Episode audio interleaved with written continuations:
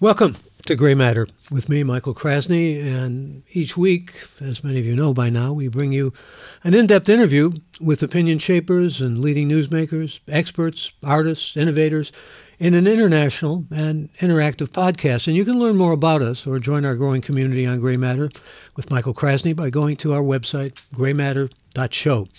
Today's episode, uh, forgive me, we take a deep dive, so to speak, uh, into understanding the ocean and its ecosystem as we find out all about tuna fishing and environmental sustainability. Joining us is Susan Jackson, who serves as president of the nonprofit International Seafood Sustainability Foundation.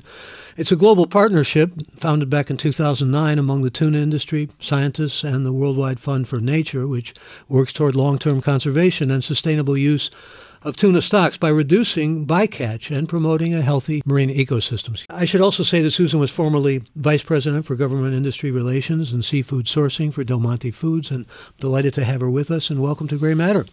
Susan. Thanks, Michael. It's great to be here. Thanks for having me. So glad to have you. And uh, let's begin with kind of an overview. A lot of questions are already coming in for you, but kind of a broad question to begin with. There are so many types of fishing, a lot of them not legal. There are so many types of tuna, well, at least quite a variety.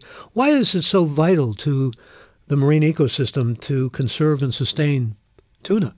A lot of it has to do with the difficulty of conserving and sustaining tuna because they swim so much. You know, tunas aren't like an oyster or a clam or or some other local fish that are just in a lake or in a bay, you know, maybe one state could manage them or one government could manage them, kind of control their own boats. Tunas swim in entire ocean basins. They swim across oceans. The stock will go in and out of national waters and exclusive economic zones and in the waters of many, many countries and in the waters of no country. So it takes very large international treaty bodies with many, many governments around the table to agree on what needs to be done to manage them. So that's the real challenge uh, with regard to managing tuna and why we think they deserve special attention. And you have management uh, that really goes over about 17 different geographical areas. How do you maintain the monitoring and the conf- essentially the compliance that is necessary? So there's two with any catch of fish, right? There are there are two governing entities at the lowest level. There's the coastal state, in whose water is the fish being caught? And then there's the flag state. What country is the flag of that vessel? And both the coastal state and the flag state should have control over what's going on with regard to that catch. And then if it's on the high seas, that's where an organization called a regional fisheries management organization or those very large treaty bodies they set the rules that all the governments agree to but still it comes down to the flag state of that vessel collecting the data monitoring the activities of the vessel and reporting on its compliance. And those regional fishery management organizations actually get cooperation and are able to sustain that co- cooperation?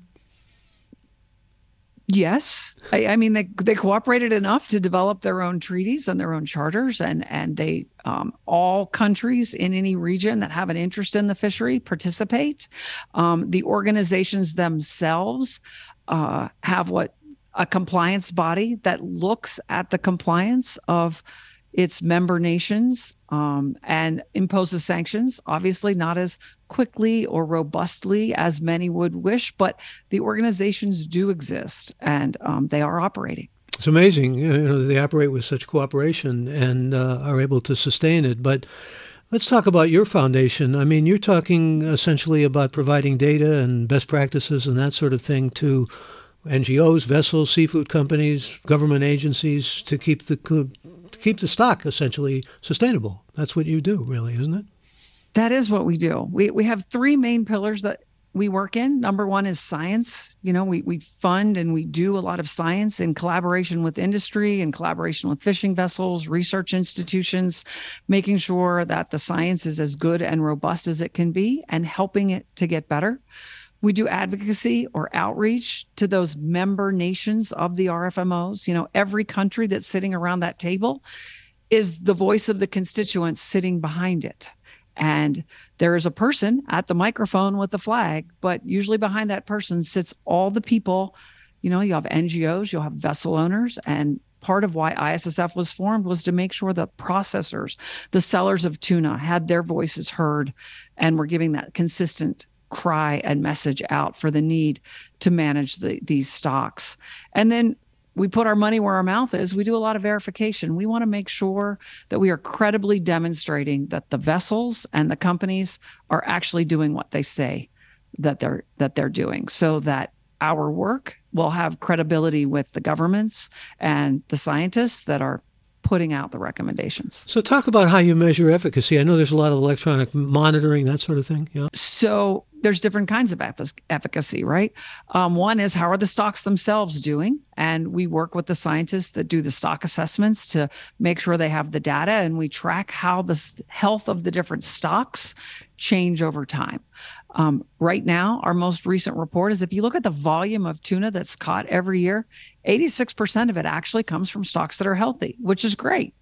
Um, and we you want to keep moving it up to 100 and there are some you know very notorious bad cases, but you want to make sure that at least that 86% stays healthy.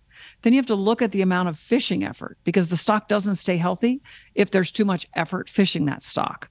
So that too, you look at, you measure the amount of fishing effort and you monitor that. And then you look at the data that's collected on on bycatch. Are the vessels doing the best they can to not catch things other than tuna, other than what they are targeting? And if they do, are they doing the best they can to make sure that that animal is released using a method so that its chance of survivorship is as great as possible? Yeah, I've been reading about uh, this ongoing controversy over catching lobsters and the effect on whales. I mean, it's uh, let, us talk about bycatch because tuna fishing has an impact on the whole marine environment and on other species. We're talking about sharks, sea turtles, uh, rays, manta rays, and devil rays, uh, and also seabirds, uh, which are endangered, uh, I think. Um, so there's all this need to reduce bycatch. And again, how is this done? I mean, give us a picture of how you do it and the efficacy. Yep. So let's take the spectrum of bycatch, right? First of all, there's a lot of bycatch that should just be eaten you know, like mahi mahi. And and it often is eaten and we want to make sure that it is. It's not food waste. It's comes from stocks that are healthy. It gets landed in the coastal communities where the vessels come to port and it provides uh, food and protein for the folks who are there. We want to make sure that the data is caught captured on it. We want to make sure those stocks are stay healthy as well, but you don't want to waste that type of bycatch. Then you can go clear to the other extreme. You talked about some seabirds, turtles, some types of sharks. There are definitely some animals where the incidence or the bycatch rate is very, very low, but each one is also very, very bad. So you need to make sure that the boats are doing all they can to not catch them. Fortunately, with seabirds, and with turtles, with regard to tuna fishing, a lot of the what needs to be done is actually known already. And it becomes a question of enforcement and a question of monitoring and making sure that the boats themselves are employing the known techniques to not catch that type of animal. There are other um, types of bycatch where sometimes you still need to do research to see what is the best way to either not catch it or to not handle it. We have a scientist going out on a fishing boat in a couple of weeks with the with the uh, well, I hate to say goal of catching a manta ray because you never want to catch a manta ray, but if you do, then they will be able to tag the manta ray, use the best known techniques, and see how they can improve upon them to increase the survivorship of catching a manta ray. Um, because sometimes that just happens in a school of tuna you could have an unfortunate incident where some other animals are in there and you want to make sure you're handling them as well as possible. Yeah, if I were inclined to catch a manta ray, I would not want to handle it. Uh, we want to catch it in some other way to be sure. Uh, what about slings? The, yeah, you use a sling yeah, do it. sling seems like a much more uh, uh, not only viable but important way to do it. Um, what about the echo sounders you use to mm-hmm. essentially ideal acoustics uh, signatures? Because you got all these different different tuna species, as I said earlier. Right. That's a that is a really really interesting and great question, and also one of the things that we and other scientists that we've been working uh, with have been puzzling for years over. So some fish have a thing called a swim bladder, which helps regulate where it is in the water column, and you know it kind of sounds different when you ping it with an echo sounder because it's, you know, a big hole of air inside its body. And other tunas don't have a swim bladder. So it's easy to tell with and without a part. But there are two species of tuna, yellowfin and big eye, that both have swim bladders. So early on, we were able to get the acoustic signature of skipjack, and we were able to get the acoustic signature of big eye. But yellowfin proved to be challenging. And then COVID hit. So doing the experiments at sea proved to be challenging. But within the past few months, um, the scientists have gotten the data that they need to identify that swim bladder signature of yellowfin. And now, when they publish that research, they'll be working with the buoy manufacturers so that they can train those buoys. And that means that a vessel skipper that's using an echo sounder can target particular types of tuna. You know, most times when fisheries have to stop or cut back, it's because of the health of the yellowfin or the big eye stock, not the health of the skipjack stock. So all of this echo sounder work was geared around making sure that boats could not catch yellowfin or big eye if that were the species of concern, but continue to catch skipjack, which is the most plentiful and reproduces the most quickly of the tuna species. We've got lots of questions for you from uh, our community of listeners. Before I go to those questions, uh, what do you do about illegal fishing? Uh, I mean, in terms of just normal ways of using law enforcement, uh, are there any other means at your disposal or that you avail yourself of? Sure. I, I like to think that we take the approach it's sort of like raising children, you know, when they're teenagers and they they're out with your car, you you can't be there and you can't guarantee that they're behaving every single minute. But all you can do is make sure you've put enough things in place over the years that it's more likely than not that they are. So with fishing boats, there are absolutely things that you should look for. And within the lifespan of ISSF, some of these things seem pretty basic now, but when we started, they were not. Um, the first is a unique vessel identifier, a number like a VIN number on your car that stays with the boat for forever. So if it changes names, changes owners, changes colors, changes flags, it is still that boat, and you know that it is that boat. Um, those are now quite prevalent in tuna fisheries, and when we, when we started, they are not. So that that's one of the first things and, and, more basic things. And then obviously at the other extreme, you want to make sure they're not on an IUU list. That is a vessel that has been caught and been proven to have been doing IUU fishing. And then you want to make sure that it's flagged to a flag state that is in fact reporting its data right to to the authorities that the scientists have access to the data that the RFMOs have not found that that flag state has been delinquent in controlling its vessels or in upholding its responsibilities um, in how the vessel should behave. You want to make sure that it's actually on the authorized vessel record because each region has a list of vessels that are allowed to be there. Well, you need to make sure that the boat you're buying from is actually on that list. You need to make sure that the flag state uh, of that boat is actually on the list of countries that's allowed to be there. You want to make sure it has some sort of an observer on board or it's participating in an observer program.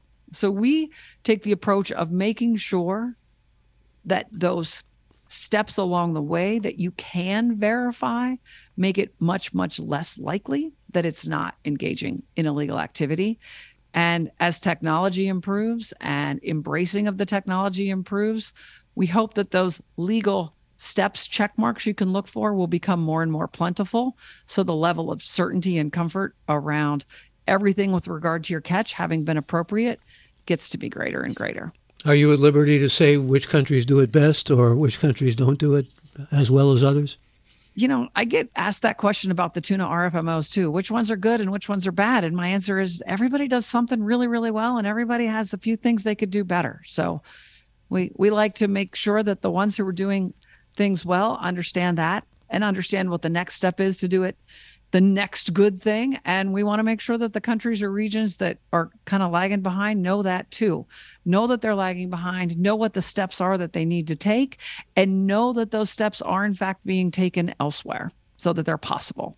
Talking with Susan Jackson, who heads up and is uh, essentially the leader of the International uh, Sea- uh, Seafood Sustainability Foundation. I'm going to go to some of our listeners who uh, have questions, and I'm going to bring those questions to the fore here. Before I go to the first question, Keith Harrison joining us from London in the UK. Uh, I wanted to put a little plug in here for the Seafood Watch, which actually rates uh, about 2,000 best choices as far as consumers go, or good alternatives, or fish to avoid. And they do a splendid job. I've followed them through the years, and a lot of them are located not far from where I am here in the Bay Area. But Keith Harrison is in London, and I mention them because he wants to know what, if anything, can we do as consumers to help promote long term sustainable fisheries?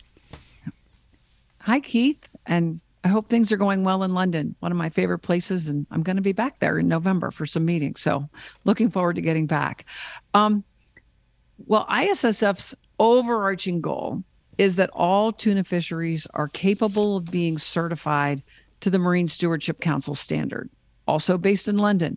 Um, so that is the the goal that we place out there for when we know that a tuna fishery has gotten to you know the best it can and then also we hope it continues to improve so the first and easiest thing and most visible thing i would say for consumers to look for is that blue tick as they call it of msc certified seafood and then there are, as Michael said, ratings uh, groups like as the Monterey Bay Aquarium Seafood Watch that also provide information to consumers. Part of the your difficulty, I would say, potentially in using something like the Seafood Watch will be if you're at a restaurant, having a server who can answer the questions you need to have answered in order to make use of that tool. So, another thing I tell consumers is you need to ask those questions because the restaurants and the markets where you buy your fish need to know that the people who are their customers care about these things so that then they will care about those things. Um, so, those are my two tips ask questions, use the Seafood Watch Guide if you can, and Marine Stewardship Council with the blue tick. Good tips, and we thank Keith for the question. Let me go to another question from Chicago. Sam Wright wants to know what are FADs and how are they used in tuna fishing? Good question. FADs, or FADs as we call them, um, are called fish aggregating devices. So, way back in the day, um, a, a captain, a tuna captain, would find a school of fish, using binoculars, usually way up on the mast, looking for birds, and then head in that direction.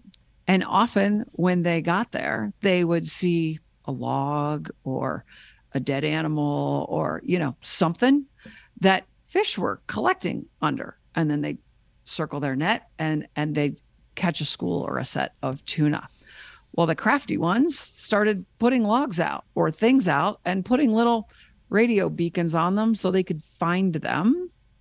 And then, as usually happens with technology, it was off to the races from there to make fads. Um, you know, every skipper has what they would call, I would say, a proprietary recipe for how they like to make their fads, and they think they work best in their ocean, given the currents or the you know the drifts where they have licenses.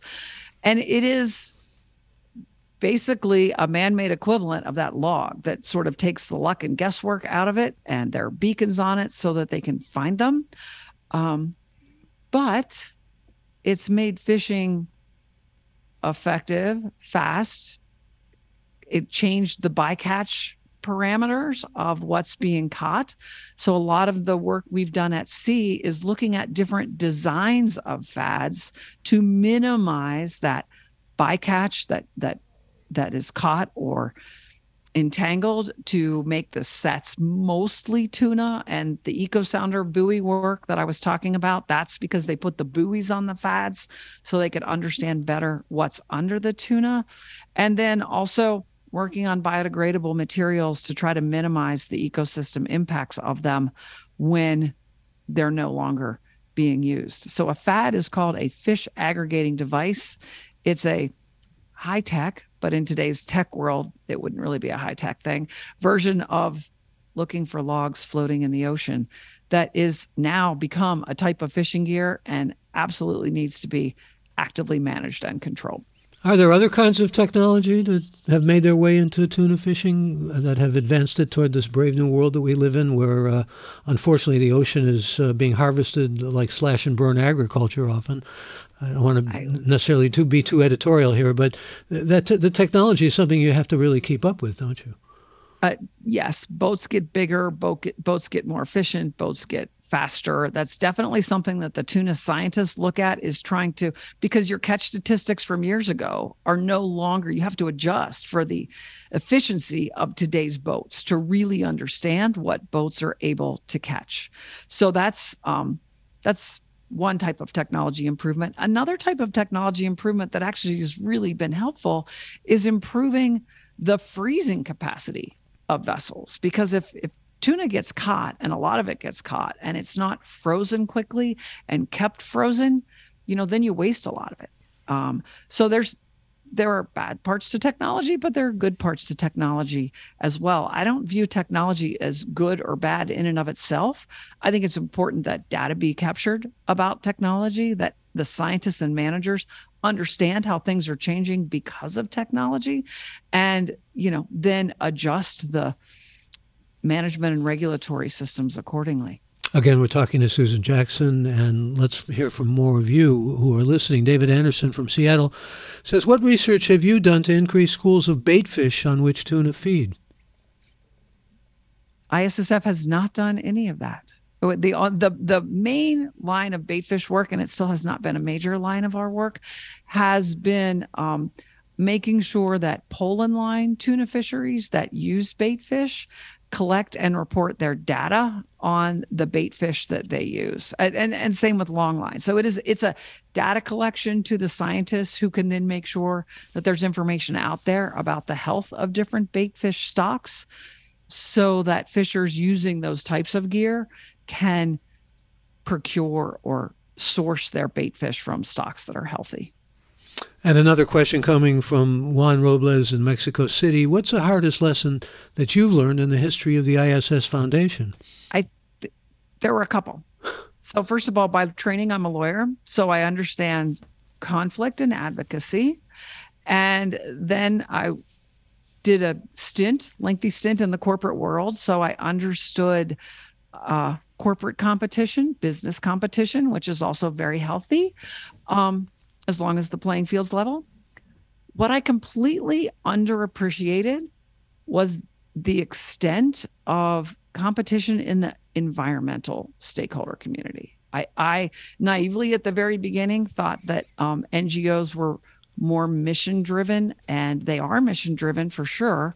Um, but there still is a lot of competition for grant money for funders for donors for making sure that their solutions are um, you know sort sort of the ones that are rise to the top um, which which sometimes can be frustrating because when you're trying to bring industry and scientists and the environmental community together to work collectively on solutions that can be implemented um, you wish it were easier to get to agreement sometimes on on what the solutions are that should be implemented. Although, excuse so me, that, I was just thinking about the fact I asked you that uh, loaded question about what countries do it better, which you hear often, or do it worse. The Netherlands has really distinguished itself for bringing those different sectors together and actually finding some common ground. Just want they have. Yeah. They have. I mean, the United States has a lot. Europe has. I, you know, most country delegations now have on the delegation scientific experts, environmental experts, and industry experts, and I think that is very, very important. Um, the other lesson that I just sort of learned through uh, observation in the ISSF world is ISSF, since we have that, you know, sort of all different types of stakeholders i look at us like a water balloon. So you know when you push on one side something's coming out the other side. And if any one of those groups starts getting too happy someone else is about to explode. And those explosions were were hard lessons but good lessons to learn. So you remember that we are just a water balloon. Well, that's a way of synthesizing, quite a metaphor, in fact, when I think about it. I was also thinking when you were talking about your corporate experience, uh, some wag said that um, tuna fishing is a metaphor for marketing. Do you see it? Does that make sense to you? No. okay. I, it didn't make a whole lot of sense to me either. That's why I asked you. Um, and what about greenwashing? I mean, it goes on, obviously. Uh, it does. Talk about and, it. Yeah, and it's a problem, and that's one of the ways that I we think ISSF is leading by example. We don't just say what the participating companies or the vessels should do. We have third-party audit. We publish what they should do. We publish audit protocols on how we're going to demonstrate that they're doing it. We have a third-party compliance auditor, MRAG Americas, who does audits every year and publishes audit reports and audit results so that you know whatever they say they're doing or we say the participating companies and vessels are doing, it is credibly demonstrated. Um, I guess this will be another hard lesson that we learned is we wish that uh, others in industry would have taken on board also that need for broad based, consistent, credible demonstration. I, I, think that it is something that's lacking um, you know, industry is absolutely needed to bring about the change in the environment on all topics that we need in the global scale, and they have a very, very vital role to play. Um, it'll become even more meaningful when there is alignment on how to measure progress and how to report against progress. Because as long as those things are not aligned, any sort of self declared reports of progress are still pretty unhelpful. Well, I know you do a lot of global education. Aside from the education side of things, how can pressure be brought, and where does that pressure come from with industry? With industry, yep. Um, well, one of the one of the reasons why ISSF got started actually was there was a lot of NGO outreach and pressure put on retailers to understand better what was happening with the tuna industry. And then, as the NGOs and the retailers in the industry, uh, the processors, we already knew it, and the vessels knew it as well this understanding of this global regional fisheries management organization system and how many countries need to be involved, it very quickly became very clear that the more consistent a message can be on what is needed from every country's constituency sitting around that table, if they're all hearing the same thing, from their industry and their NGO partners and their scientists behind them, it makes it much easier to get to that unanimous agreement around the table that's required. So I think the number one thing that we need to make to apply pressure is a consistent ask. And then the number two thing that we need is a loud and consistent voice asking for it of of each other, right? And retailers need to ask it of their tuna suppliers. Retailers and tuna suppliers need to ask it of the vessels. Um, the vessels, the retailers, and the tuna suppliers need to ask it of their countries where they do business.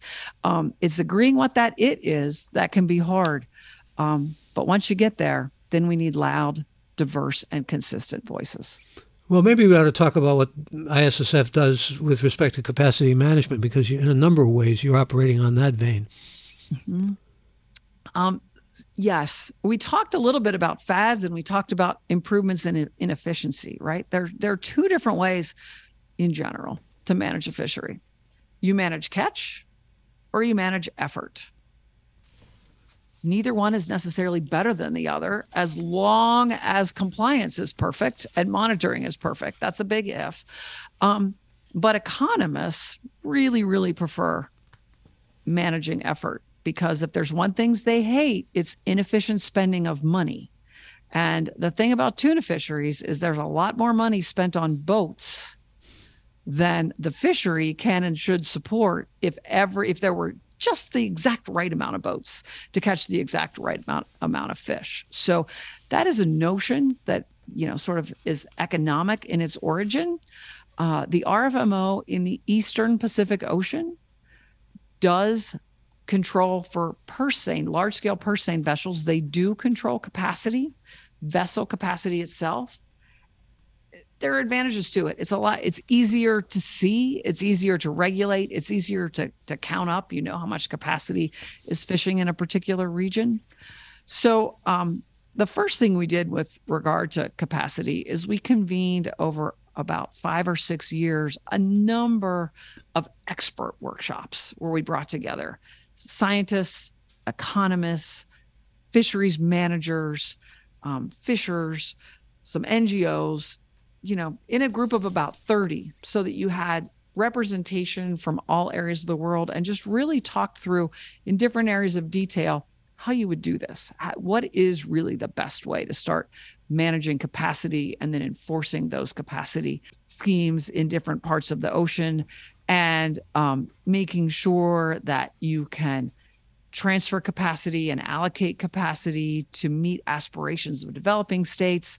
And we put out a series of uh, reports based upon those workshops. And those reports continue to guide our advocacy on on that point doing a lot of capacity building with fisheries managers you know around the world making sure they understand the issues and they're equipped to engage in that debate are those reports accessible to the public? They are. Yeah. they're on our website. And and we we like to think that they're uh, pretty readable and interesting and they're only like five pages each. That's one of my rules. Can't you can't lose people in the middle. Um, but then with regard to large scale purse seiners themselves because there really aren't that many about six seven hundred globally we took a measure where we look at global fishing capacity and at this point if you're building a new boat you got to buy out an old one. There are still too many, somewhere around 40%, too many large scale purse seiners in this world globally. It's just not an efficient system. And, you know, anytime you have an efficient system, then that temptation to cheat to make your economic viability better is always greater than it should be. So uh, that is an example of ISSF taking direct action that then we have our compliance auditors um, audit every year. Uh, so that if you want to build a new purse seiner, the first thing to do is get in touch with our compliance auditor, who who talks through the process of needing to buy out old capacity and you know making sure that when you build that new purse seiner, ISSF participating companies would be able to purchase from it if that is your goal. And my goal here is to go to some more questions, so let me do that. Uh, Frank, uh, no, actually, um, Frank Darabont joins us from Sandusky, Ohio, which is where I used to go fishing. I'm a Cleveland boy, and I used to, use Dobal uh, to catch mostly carp, but off the pier of Sandusky near Cedar Point. He wants to know why is bluefin tuna fishing so controversial? So, also, Frank, Sandusky was where I had my first job ever in my life at Spiral Taffy at Cedar Point. So how about that? All roads hmm. lead through Sandusky. Um, so here's the thing with bluefin. Less than 1% of the amount of tuna that is caught annually is bluefin. So if you look at the volume of the problem, it's small. However, if you look at I we talked earlier about how skipjack are the most productive of the species bluefin are the least. They live very, very long. It takes many, many years for them to reach reproductive maturity. Um, we talked about the fact that it's, you know, they are very small population. And many people think they taste delicious and they pay a lot for them. So the issue with bluefin is for a very long time, they had been very poorly managed and compliance had not been great uh, a number of years ago now, the Atlantic Regional Fisheries Management Organization put in very strict and heavily enforced measures to reduce the catch of bluefin. And one of the amazing things about tuna is when you give them a break, they actually recover. And and we're seeing the trends in the Atlantic bluefin that you would absolutely hope to see. Um, so that's good, and that shows what can be done. Pacific bluefin, uh, does not have the protective management in place yet that it needs. And um, so its stock is at a very, very low point. And then Southern Bluefin, all in the Southern Ocean. Um, that is the first stock of tuna to have successfully implemented and enforced a harvest strategy, which is the most robust type of fisheries management.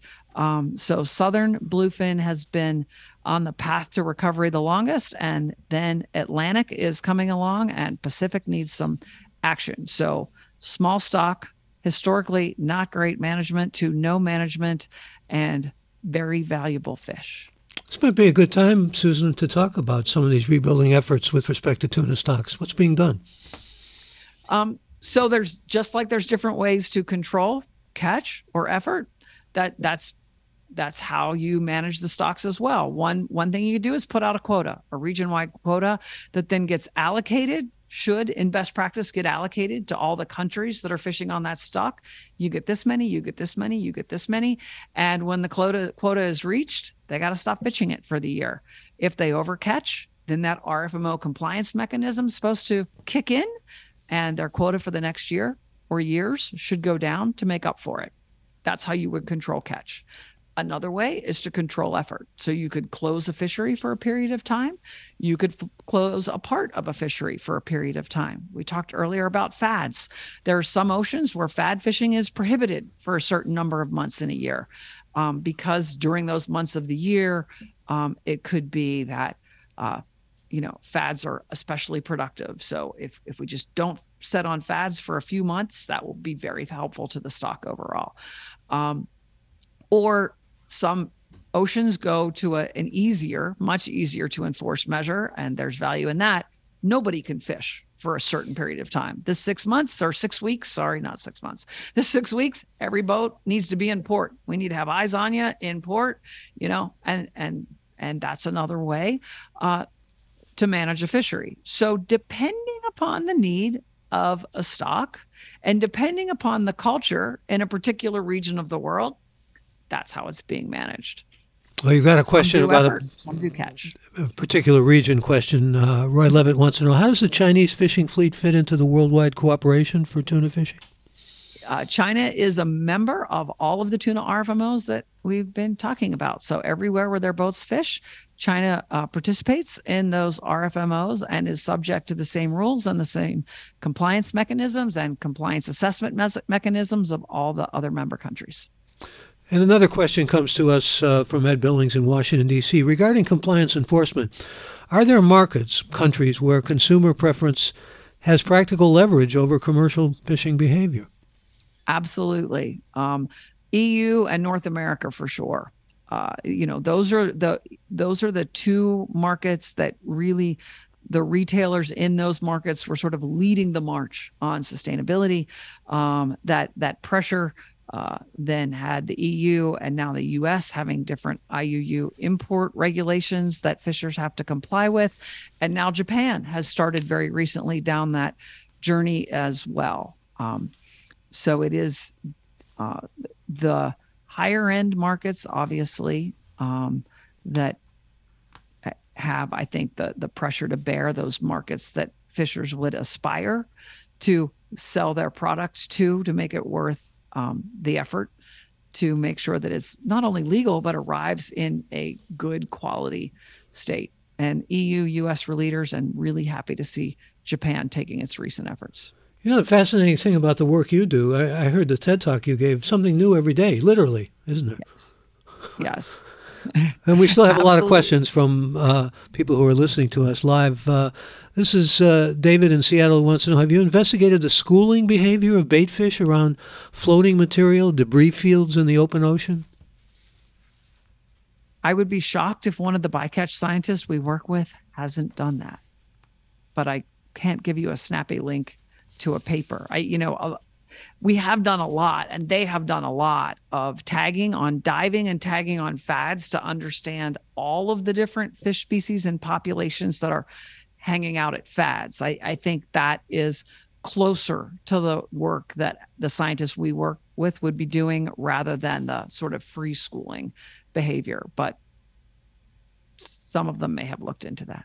How do you select your scientists? How do you go about that process? Yep. So when ISSF first started, uh, there was the dean, we called him, of fishery science, James Joseph, who had been in fishery science and, uh, you know, basically founded uh, the first RFMO in the Eastern Tropical Pacific and was a leader um, in many of the others. And he was our first scientist. He was based in San Diego and handpicked for us our first scientific advisory committee. And they were, uh, it was kind of the chief scientist, leading scientist in each ocean region, and then the leading bycatch people, fisheries economists, and as he put it, a couple of other just really smart scientists that are good to have in the room.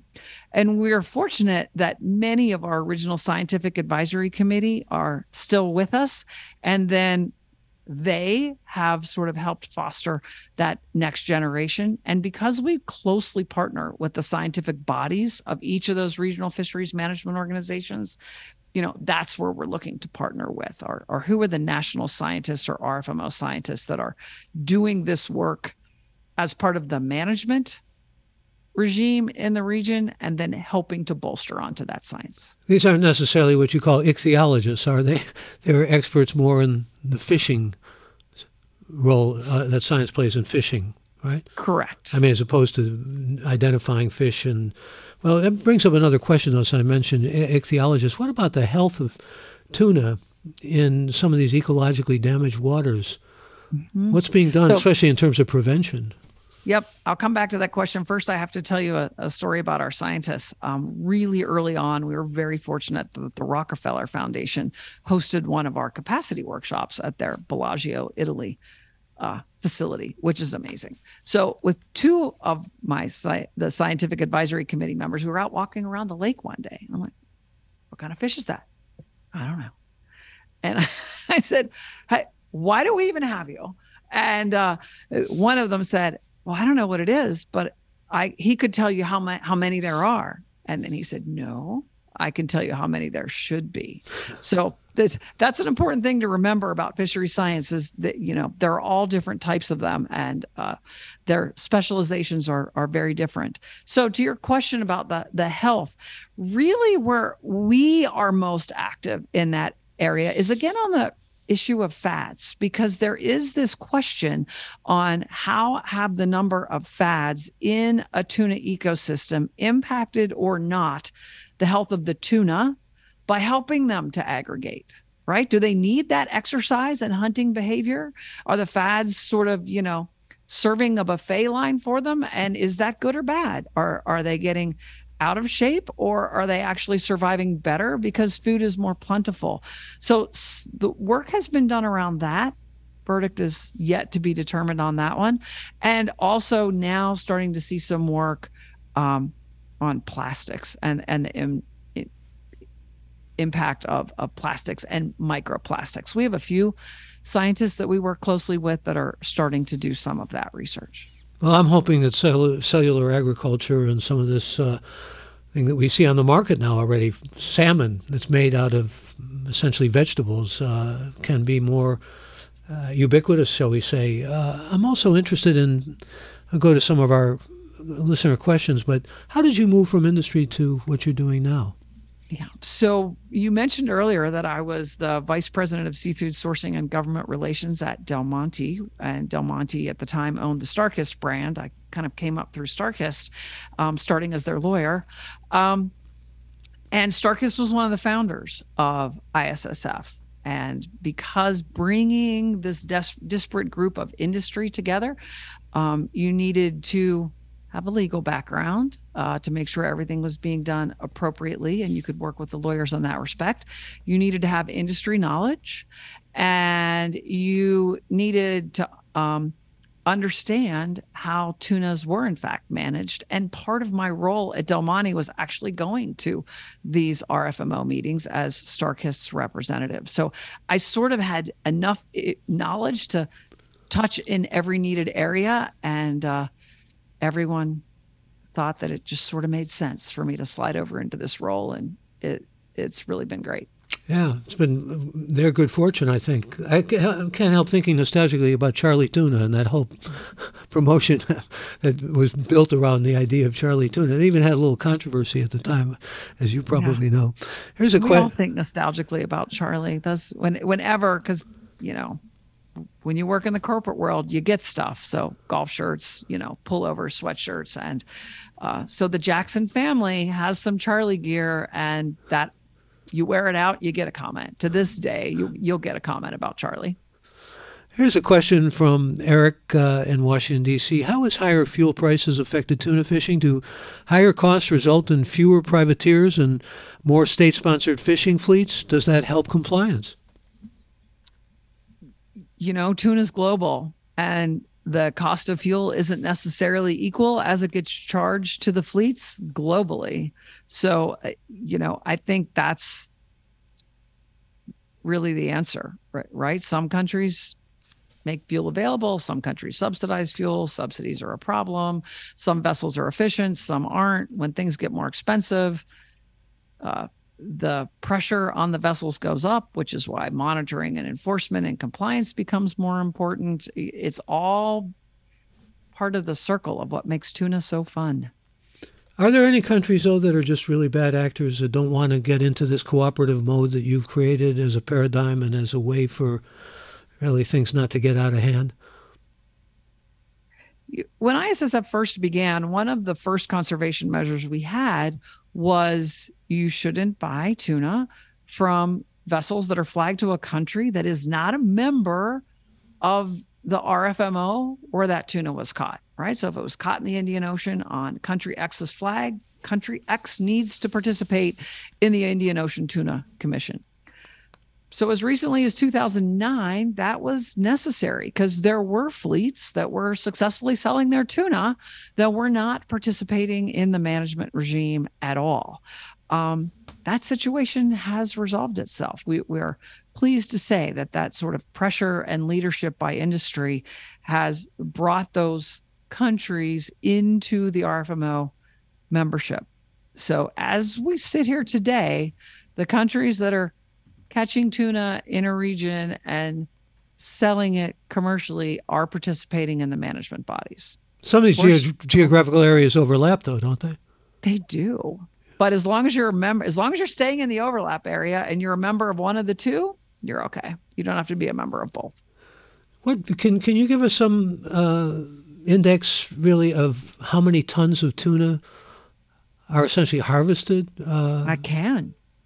Just under five million yeah. of, of the major species of, of tuna, right? So bluefin, big eye, yellowfin, albacore, skipjack. Last year about, was about 4.9 million tons. And they're all different in terms of the rules that govern them in the waters, right?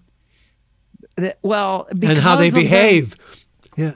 That's it. It's because of their characteristics, right? We talked about bluefin takes a long time to mature. They live a very long time.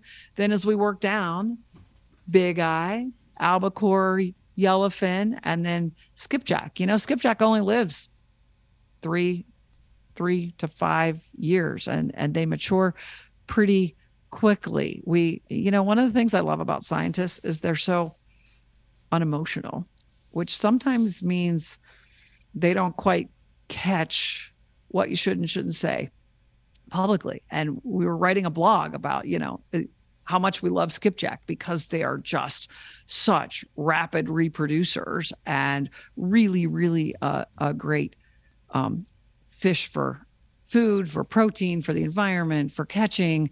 Um, and he wanted to make the point of how they reproduce so quickly. And I'm like, well, say they're like rabbits of the ocean. And he says, they're actually even more like cockroaches. I'm like, you can't call them cockroaches.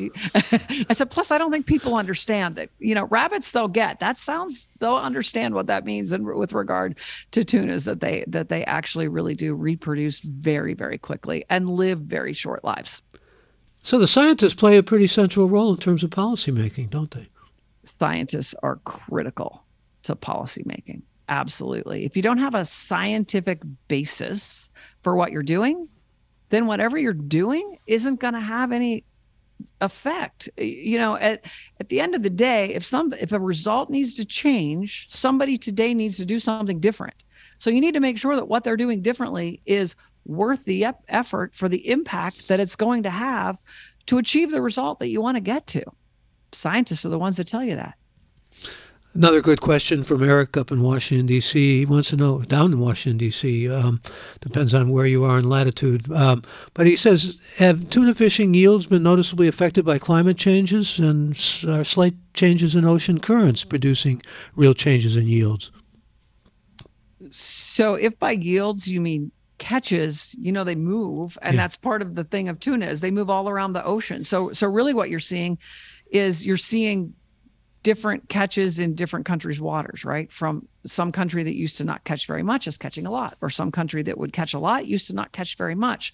Um, they're they're showing up in places they didn't used to show up. They're you know famous reports recently of skipjack in Alaska. That's crazy.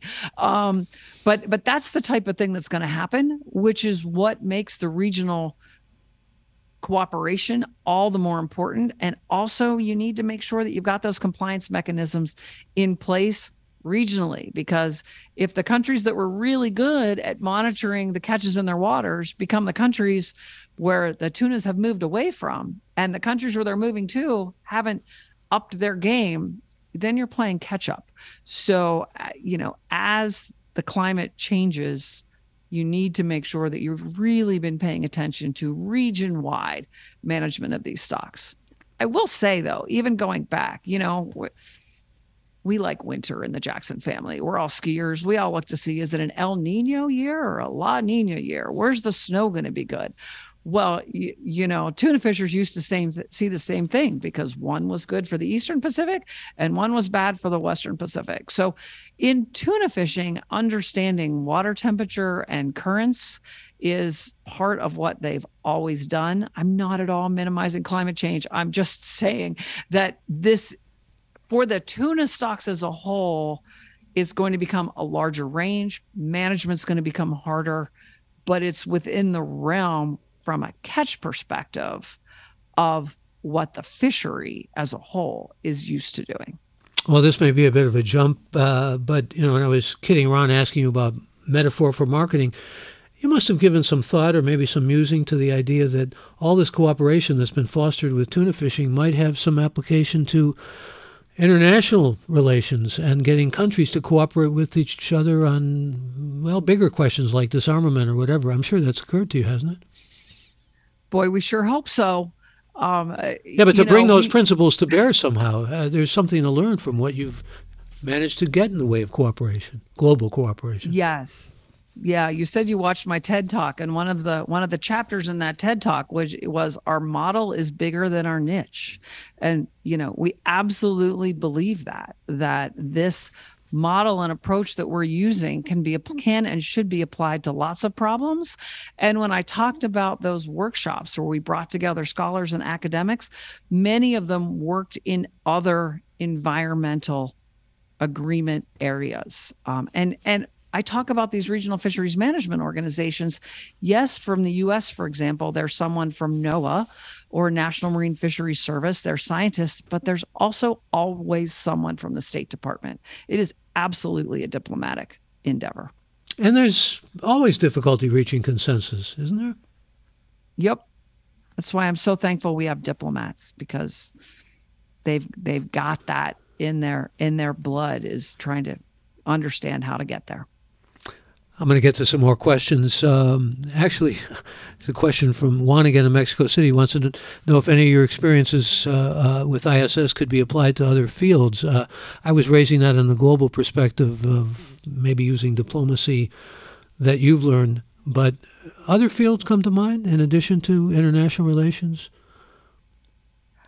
Um, sure. I, I think any environmental field, right? There's lots of calls for companies right now to be disclosing their impact on the environment, be it water use or carbon footprint or greenhouse gas emissions or how you're sourcing your electricity.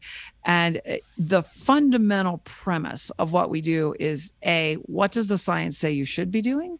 And what does the science say about how practically you should be implementing that? And then how are you credibly demonstrating it? Those are the three things, right? What to do, how to do it so it's effective, and then how to be clear and credible in demonstrating that you're doing it. No matter what you're being asked to demonstrate, that you don't harm rainforests in your product or your your carbon emissions whatever there's a lot of things if you keep those three principles in mind, I think you're going to be successful. We'll get back to, well, we mentioned sea turtles before, and uh, Keith again in London is asking about reducing the impact of accidental capture of other marine species like sea turtles. I mean, which so, uh, you're doing. I mean, you're succeeding in doing, yeah?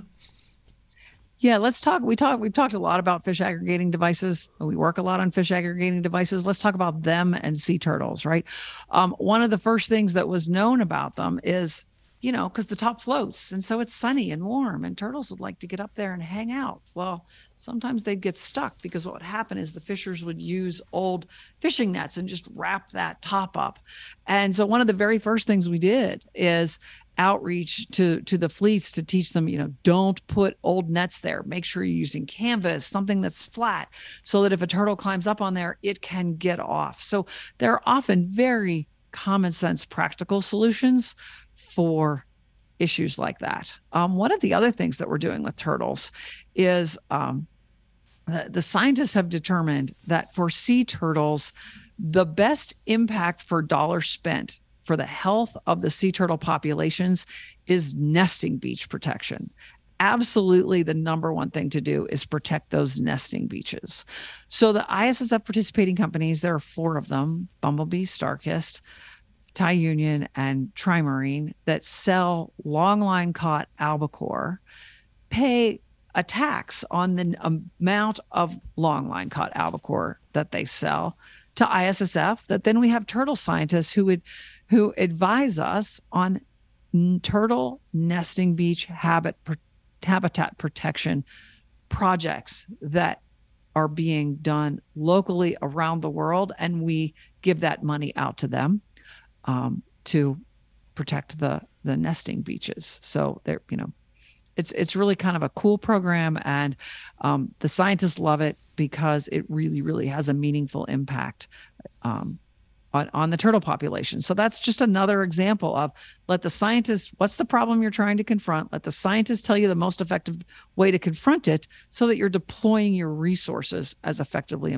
as possible to have the impact. In this case, help the population of sea turtles. So, where does the impact or the work of the scientists uh, or your work come into uh, what I mentioned earlier uh, seabirds endangered, getting hooked by tuna fishing hooks? know, a number of years ago, WWF used to sponsor the this competition called the Smart Gear competition, where fishers would put in their ideas, things that they invented to minimize bycatch. And ISSF one year sponsored a tuna prize, and the tuna prize was a long line um, that was to mitigate the bycatch of seabird. And it was a double weighted line. So you had two different weights so that it would sink fast before the birds could dive down. So we've been doing and, and you know, facilitating some research there.